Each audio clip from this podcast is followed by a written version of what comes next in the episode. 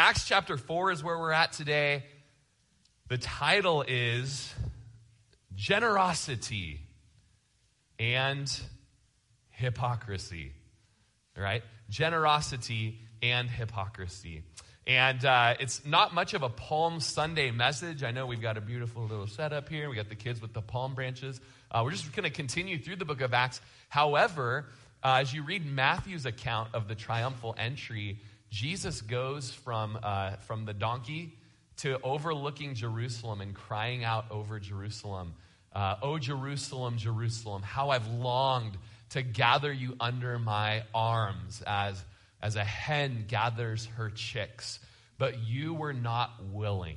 You were not willing. And then in chapter 23 of, of uh, Matthew, Jesus goes on to say, Woe to you, scribes and Pharisees. And he calls out their hypocrisy in all the ways that they were very religious and they polished the outside of the dish, but the inside of the dish was very gross. How many of us are teaching our children how to wash dishes, you know? And you're like, oh, good job on the outside. Oh, but there's a whole bunch of like oatmeal stuck on the inside or ice cream it, you know? And who am I kidding? Like, it's me, right? This week, Russell's like, you call this clean, Dad? I'm like, I think Laney's responsible for that one. Um, you know, and, uh, you know, so, but how we as hypocrites can be like, oh, I totally look all churchy, going to church on Sunday, got my churchiness going on, but the inside, like Jesus also puts it, um, you're like a whitewashed tomb, right? Oh, the outside, you painted it up real nice, but on the inside, there are dead men's bones, okay? And we want the Lord to have a work of us on the inside where the outside matches the inside and vice versa. And so that is a bit of a Palm Sunday message there that leads us into this hypocrisy section as we start chapter 5 in just a few minutes. Now, let's go to verse 32, Acts 4:32. Now, the multitude of those who believed were of one heart and of one soul. Neither did anyone say that any of the things he possessed was his, was his own, but they had all things in common. So by chapter 5 of the book of Acts, there's now a multitude of Christians. That word multitude is the same word that is used to follow to describe the followers of Jesus in the gospels. Multitude speaks of thousands of people. I think the Gospel of Mark uses the word throng of people. People thronged Jesus. So there's thousands and thousands. I think at this point, there's something around 8,120 men that are believers, not to mention all the women and children. So we're looking up into the tens to 30s of thousands of Christians right now. and how did those early Christians behave and live? Well, we see that they were of one heart and one soul. Uh, which describes their unity of the Holy Spirit. Ephesians tells us that the Holy Spirit, one of his works that he does within the church, is he brings unity. Romans speaks of it in 15:5 uh, that we would be like minded toward one another. Second line down, like minded toward one another. Uh, and then in verse 6, that we would have one mind and one mouth in our worship, in the way we glorify the Lord. And so, uh, this is something that God desires for us 2,000 years later in Prineville, that we wouldn't just have all kinds of different directions that we're going theologically. Ephesians 4 tells us that that would make us like uh, people who are ebbed to and fro with every wind of doctrine that comes across our plate. But no, uh, that we would have one might, one mind, that we would know the one gospel, that we would have uh, great unity of heart. Philippians says at the end of verse 27 that we would, with one mind, strive together for the faith of the gospel. And so, Lord, give us unity of mind as a church. And many of you are coming into Calvary um, just new to the church. And uh, we welcome you. We're stoked that you're here. It's a thrilling thing. Um, and we're praying for you, by the way, regularly as, as more people come to Calvary. One thing we pray is that God would give us one mind, one heart. We all come from different backgrounds. That's one of the beauties of Calvary Chapel. It's not a very old, um, it's not a denomination technically, but we really have that movement feel with one another. That God would give us unity of heart despite some of our minor differences. And so part of this uh, beauty was that uh, it says, Neither did anyone say that anything that he possessed was his own. So that was part of the early church work of the Holy Spirit, the unity, uh, the solidarity, you know, that's that's a new word to me, solidarity. I think it's something we see in the news nowadays. With solidarity, you know, we're going to tackle these issues that are happening culturally. Well, John Stott uses the word um, back in, you know, the 1970s describing the early church that they had a fundamental solidarity here. They had all things in common, is the end of this phrase. All things in common. Now, this is really great. And Begg said it years ago, and it's always stuck in my mind as it said, neither did anyone say that any of the things he possessed was his own. Now, Begg said they were his own. He just didn't say that they were his own. See the difference? Okay, you see, like, the Lord didn't strip people of their possessions, He would give possessions for generous purposes as the needs would arise. And so that's just a beautiful thing that we see among Christendom and that we see even in our church um, is that it is just a wonderful thing to see the blessings that God has given many of you and that you have just said, hey, it's, it's the Lord's. So, whatever, you know, we have this rental house and there's someone in need. What can we do to help with the rental house? Hey, someone's moving, they need a trailer. The tra- just yesterday, we had a text thread going. Someone needs help moving. I can't make it, I'm out of town, but the trailer's in the driveway, 2 and 5 16ths ball, come get it, you know? And so, it's just a beautiful thing in the church that we're not like selfishly, like the non believers, mine, mine, mine. This is mine. Don't touch it. Don't look at it. You know, but we say, hey, it's for the kingdom. So whatever I have, it's the Lord's. This mark of generosity, my friends, is a mark of the Holy Spirit being upon a church. So, a little convicting if there's things in your life that you say, This is mine. this is mine. You can't touch it, you can't look at it.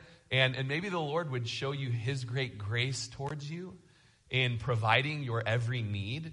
And now you would be able to say, Lord, wherever there's a need for your kingdom, uh, I, I give it there. Um, they had all things in common. One beautiful thing we see about this type of generosity, and it was said of the Macedonians in Philippians, um, but, uh, yes, Philippians. So, one of the beautiful things that we see is that the, the Christians that give are willing, are willing to feel the squeeze so that the people that don't have don't feel the pinch. Does that make sense? So, like, maybe we need to be generous and give and open up this room in our home or, or give this extra vehicle to this person that needs it for, the, for a, a season or for permanent, whatever. And you know what? It's okay. I'm willing to feel that that squeeze and it's gonna we're gonna have to tighten up our belts a little bit we're gonna have to do without a little bit so that these people that i love don't have to feel the pinch and the pain of going without uh, what was happening was all of a sudden in jerusalem there's tens of thousands of new Christians in Jerusalem that had been there just for a festival. So they come into town, they're born again, they're filled with the Spirit. They're like, we can't go home without learning more about Jesus and having training and discipleship. We got to stay in town. So they're hanging out, and all of their vacation money, if you will, is coming to the end of it. Have you ever been there? You're like, last day at Disneyland, and the kid wants the big turkey leg. You know, what do you do? For, you know, and you're like, sorry, buddy, you know, but the coin purse is getting a little, little light. You know, and so that's what's happening in Jerusalem. Like, we're running out of money, and uh, but we're, we're sticking here for discipleship, and so the generosity happened to provide uh, for the need, and so they had all things in common it was said a couple weeks ago in chapter 2, which is a parallel passage. It was said that this wasn't government forced communism, but rather gospel motivated community. And there's a difference. It wasn't something being stripped and taken from people. There was no compulsion, okay? Unless the compulsion was simply from a heart of love and generosity. Okay, owe no man anything but love for one another, is what Paul says. And so we see that these were people that were just like, hey, look at what Jesus is doing. I have some extra here, I have extra here, and I'm willing to give. And we'll see in the story coming up in chapter 5 that when someone had a possession, it was their own to give or receive. We're going to see that with Ananias. It wasn't stripped from them uh, by the government in a communistic model. Uh, Stott says this was the fundamental solidarity of love which the believers enjoyed, and their economic sharing was what but one expression of the union of their hearts and minds. It was a radical attitude, in particular, to their uh, possessions. Looking on in verse 33, and with great power, the apostles gave witness to the resurrection of the Lord Jesus, and great grace was upon them all. So there's great generosity, there's great power. In the Greek, it's megas dynamos, right? Mega dynamite. I like it, right? With great power, they were preaching. And what was the message they were preaching? We've been talking about this as we've been going through the book of Acts. They are talking about the, it's coming up, right? We're on Passion Week, Holy Week, the resurrection of Jesus from the dead. You guys, the Lord has given us a great opportunity this week. He has been equipping us for the last couple weeks as we've watched the early church. They've been testifying of the resurrection of Jesus. Remember in chapter one, when they were picking a new disciple or a new apostle, they said, Okay, we got these two guys to pick from. We're looking for someone that's been with us and has seen Jesus risen from the dead so that they can go on and keep preaching about Jesus being risen from the dead. Okay? Huge part of gospel evangelism is preaching that Jesus rose from the dead. Have I not been hammering it for the last few weeks? Like, have you been in your preaching and your gospel sharing around the water cooler, around the horse trough, at the checkout counter? Have you been telling people about the resurrection of Jesus? And here we go, you guys. This is Passion Week. This is the week to be just mention it to people. Have you ever considered the resurrection of Jesus from the dead. Okay? It's been called the best proved fact in all of history. And many great minds, legal attorneys, historians, professors, judges, up in governmental positions, people who've set out to disprove Christianity eh, by trying to show that Jesus is still dead somewhere. They ended up finding out Jesus is alive. They become Christians and they go out telling people. Okay? So I'm telling you, this week, you're like, I've never done it before. I've never preached the gospel. Okay? Well, this week, just has, has anyone ever talked to you about the resurrection of Jesus from the dead? I heard this week that it's the best proved fact in all of history. Maybe we should look into this, all right? I mean, there you go. I gave you your talking point, okay? Boom, go for it. Uh, in 2019, our trip to Nepal was really exciting because we were trekking in Nepal during Passover. Well, why is that exciting? You're in Nepal, not Israel. For some reason, there were a bunch of Israeli nationals, high, you know, 19 year olds, walking around in Nepal, trekking right there with us. So we're in the restaurant and in the guest houses with Israelis, and I'm asking them, Are you celebrating Passover? We celebrate Passover. You do not. You do not celebrate Passover. I do. I celebrate Passover. Why would you celebrate Passover? Because I believe that Passover is a prophecy of the Messiah dying for the sins to save Israel out of the world. Oh, what? And just uh, multiple times. Our bus broke down. Our leaf spring bundle just falls off the bus up on a Himalayan mountain. And we're sitting around, and Israelis just sitting around. And I, beginning at Abraham, go through their history and tell them about Jesus. It was so powerful, you guys.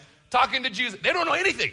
These ones, anyways, they didn't know it. They're like, who is this Abraham? I'm like, are you joking with me right now?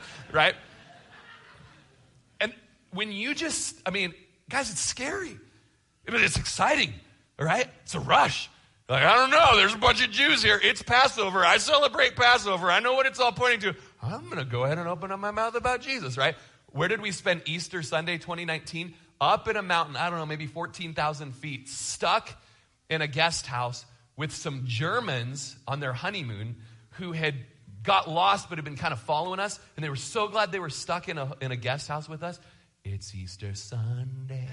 My favorite message is the resurrection. And so I'm like, hey, hey, Christian, Christian, have you ever heard of the resurrection of Jesus? Oh my goodness, you guys, it was so powerful. Uh, he's since rejected my ideas, you know, since we've been but, you know, maybe it's still there, right? Little seeds, right? It's like, wait a minute, like festering, right? Uh, so, guys, do Jesus a solid this week, right? Like, he's done a bit for you. Let's just, oh. And just, how did Rory put it? Have you ever thought about the resurrection of Jesus from the dead? Or do you ever know anybody that's resurrected from the dead? I don't know. Okay, I know of someone that's resurrected from the dead. You know, just do it. All right? And my testimony, anybody else here ever been where like all I got to do is just open my mouth and then the Lord comes through and one no nobody. Okay. It was a rhetorical question. I didn't expect you to raise your Okay. so, and here's the thing, and it's the same for you as it was for me. Promise of Acts chapter 1 verse 8. Megas dynamos will be upon you as you do it. Megos dynamos, all right? Mega power. Uh, what else was upon them? Megas charis, great grace. So we've got great generosity, we've got great power, we've got great grace. J.B. Phillips' translation says there was a wonderful spirit of generosity. And you know what? I mean, as I'm encouraging you guys towards generosity, that is just the testimony of, of our church, right? Did you guys know, maybe you're new to Calvary, our vision has been that when we send missionaries out, that missionaries only pay half the cost to go. They're already paying for so much more.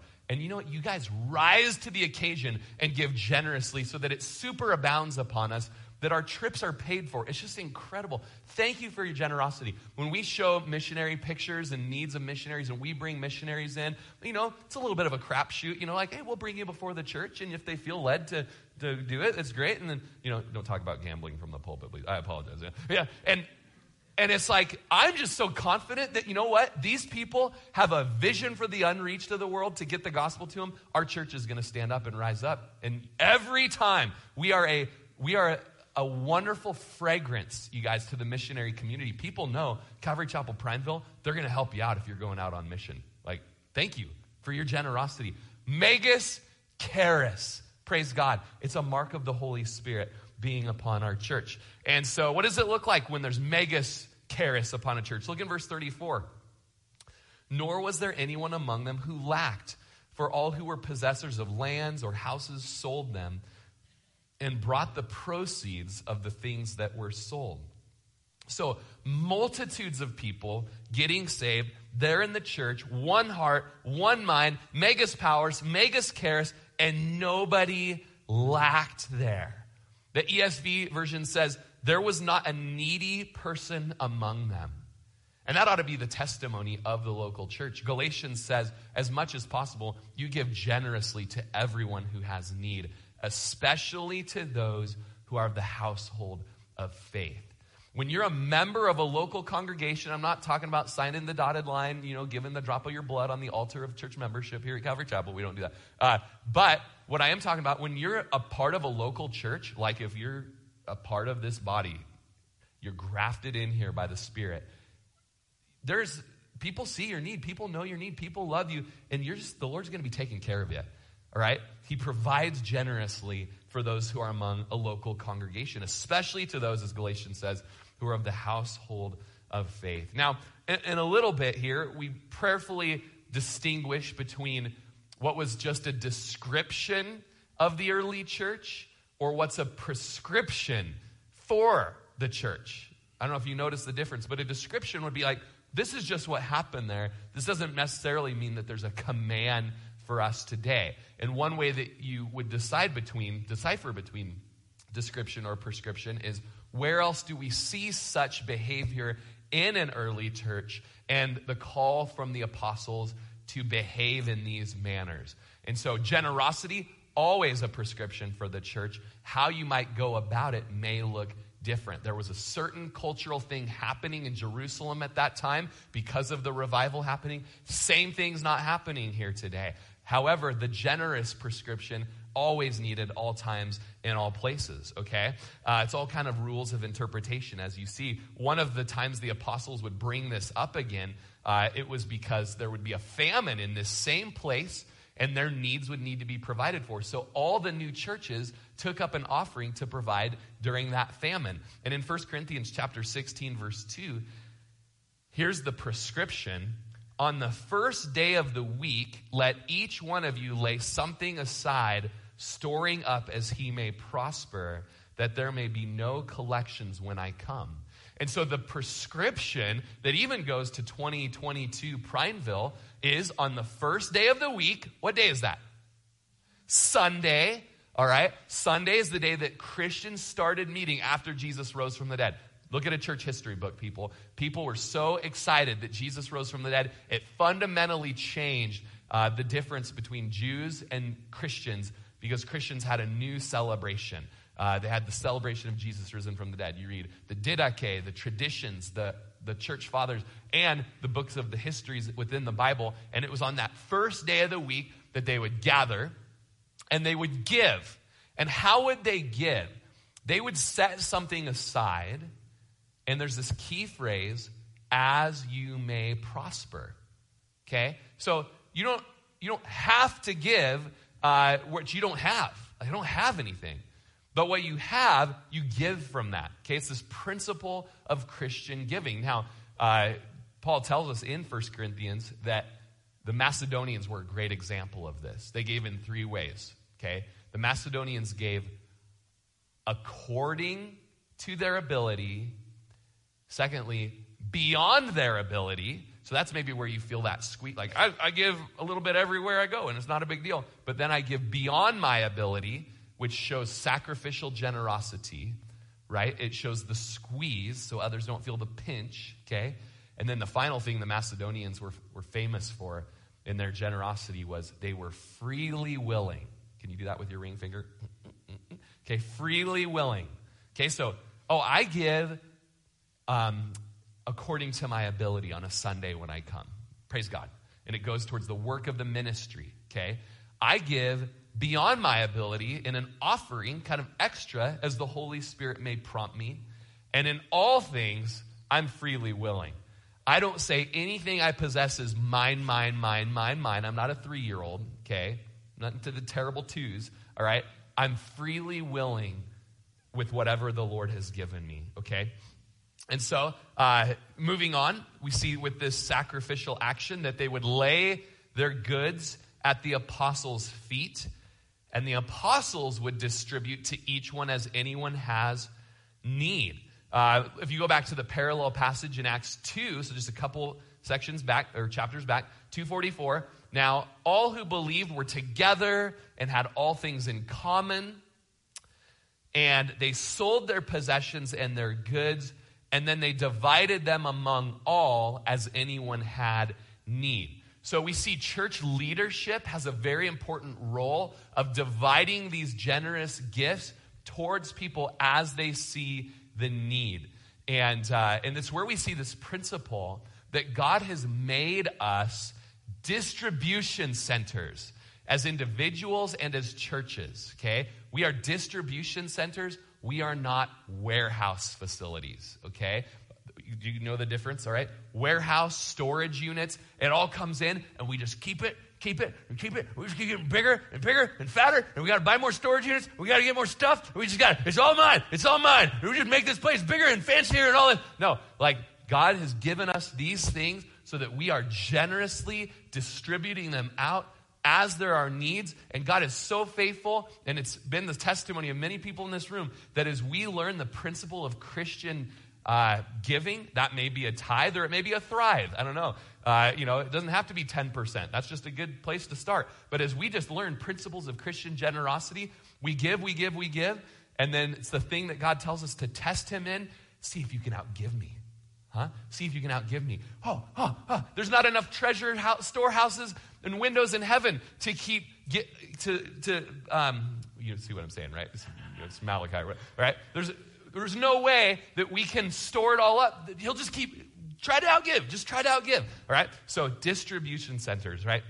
And so that's what we desire to be um, as a church. And then, verse 36, we have a testimony of this generosity. A guy named Joseph, who was also named Barnabas by the apostles, which is translated son of encouragement, a Levite of the country of Cyprus.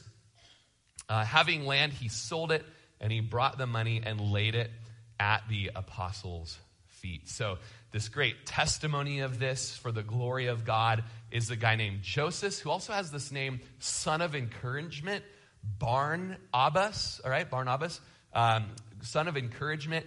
And uh, we affectionately in the middle school group, as we go through the book of Acts, we've been calling him Barney, right? Barney. Barney had friends, right? Um, okay, those of you that Barney was a dinosaur. Okay, Barney, Barnabas, generous. He's going to be a fragrance as we go through the book of Acts of compassion, love, encouragement. He's going to come after the Apostle Paul and help him when nobody else likes him because of his past. Uh, he's going to go after his cousin or nephew, John Mark, and love on him in chapter 15. When Paul the Apostle even didn't really like John Mark very much at the time, there was Barney. All right, he had lots of good friends. Barnabas, that doesn't help you remember though, right? Who was Barnabas in the Bible? Well, Barney had Barney had a lot of friends, okay? Um, he was generous, and he had some land. He was a Levite, so there's some history that the Levites weren't supposed to have land, so maybe he was convicted and he sold that, or uh, there's some different thoughts on that. But uh, he was just a generous guy who would be a wonderful fragrance among uh, the church. And I encourage you guys be a Barnabas.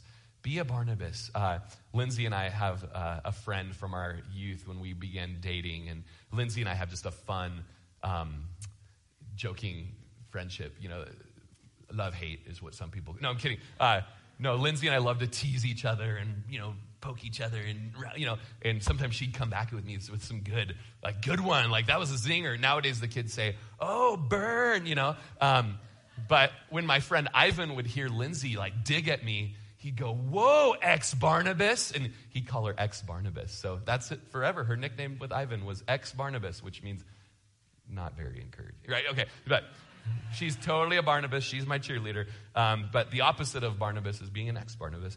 Um, Alistair Begg says of Barnabas, the church, not only in the first century, but in every subsequent century, has been sustained and blessed and enriched, not by those who were prominent, apparently heroic, but largely predominantly by those who were unsung heroes, by those whose names were never printed up in lights, by those who were never known other than by those in their immediate circle by some perhaps who were tempted to believe that as they made their pilgrimage through life to the end of their days, they may have thought they died after they lived an insignificant life.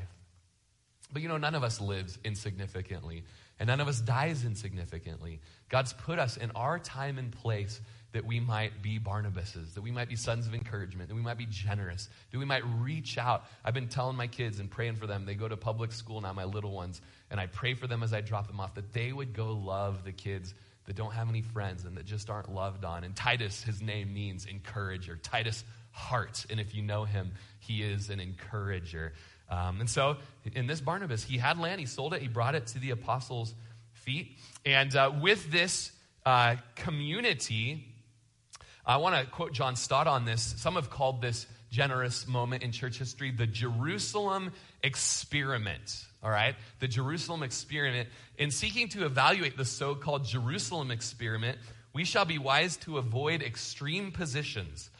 We have no liberty to dismiss it as a rash and foolish mistake, motivated, motivated by the false expectation of an imminent, imminent second coming of Jesus so some think that, well, because everyone was like, Jesus said he's coming back soon. So just stay in Jerusalem and just kind of like build a, you know, a, a kibbutz, you know, a, a commune, commune, you know. Uh, Jesus is coming right back. And so some have falsely said that's why they did that, uh, which caused poverty.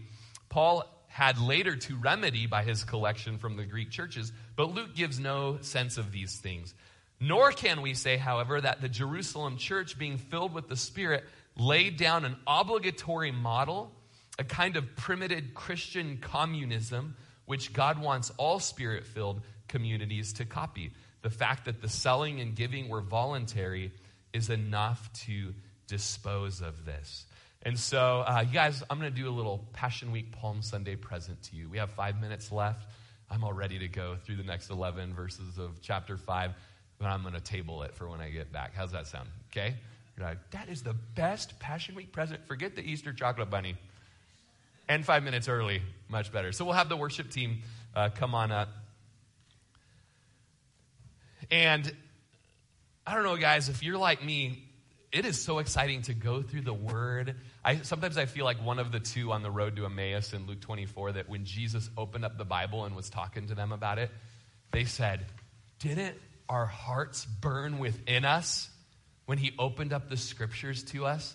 And when you read the book, I mean, we just read a couple verses in chapter four of what the Holy Spirit was doing in the early church. And doesn't your heart just burn within you? Don't you sense the heart of the Lord that he desires this community right here to be living in megas generosity, right?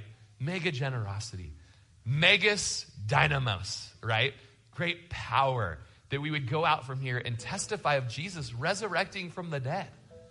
Uh, and don't you sense the heart of the Lord that we would, and I, I would say use the word continue in megas charis, great grace. We would be gracious with one another. Maybe that's not really a, a, a word that maybe is used to describe your personality. You're not very gracious. Jesus says, well, through Paul, he says that we would be, um, well, it would be Jesus regarding the salt of the earth, right? Salt making, making people thirsty for more, making people thirsty for Jesus, preserving people. And, uh, you know, we are the salt of the earth. And are you a gracious piece of rock salt as you go out there? Or are you more, you're bitter, you're Mara, you know, you're, the, you're a, a carcass in a well, you know? Uh, that's not, that's not a Christian, right? God wants us to be infused with his grace as we spend time with him. So uh, maybe you'll stand with me today and just over yourself. Maybe the Lord just convicted you of, oh man, I've got that thing. Oh, Lord, so much of what I have, you know it's yours. Oh, man. Someone needs a dog leash at any given moment. Oh, take the dog leash, you know, or, you know, some, oh, you need to borrow a, a pitchfork or, you know, a, a garden hoe. Oh, the garden hoe, no problem. Oh, you know, motorhome for the weekend? Ah, the motorhome. The dolphin. It's my favorite possession that I have, you know. And just think of the people that had the Dolphin back in 2000. You know, like, my Dolphin motorhome. And you know, now that Dolphin's like limping around town, like, somebody borrow me already. Like, that motorhome, you guys, I don't know if you know the depreciation factor on those motorhomes. Like, if it's not used, it's gone, right? Uh, just the, your things, like, oh, man. Back in the day, it was uh, in my youth group, you asked somebody to play their guitar. So, uh, you know, a high school kid that's learning worship, and he'd go up and he'd see a guitar on the stage, like, oh, I wanted to. Oh, hey, did you ask to use that guitar? Did you ask the owner? Oh, no, sorry, said it. Uh, go ask, could I use that guitar? I'm sorry, I really just got it, and it's really still got the gloss on it. You know, it's like, forget it, not my guitar, Lord's guitar. Play that bad boy, learn how to worship, right? Whatever it is, like where you burned up the gift that you gave us for Easter. Sorry, Lord. great generosity, great power. Lord, I just pray over our church. And I just am convicted as I go to Nepal, Lord. I just was with a just a restoration damage control guy company who was helping a guy with a flooded home this week. And just you prompted me to tell him about you and I just didn't. And Lord that we would hear those promptings and go for it, God, with great power, great grace, great generosity, that the fragrance of Jesus would be in this town, in this world. Lord, go ahead, guys, close us out in song.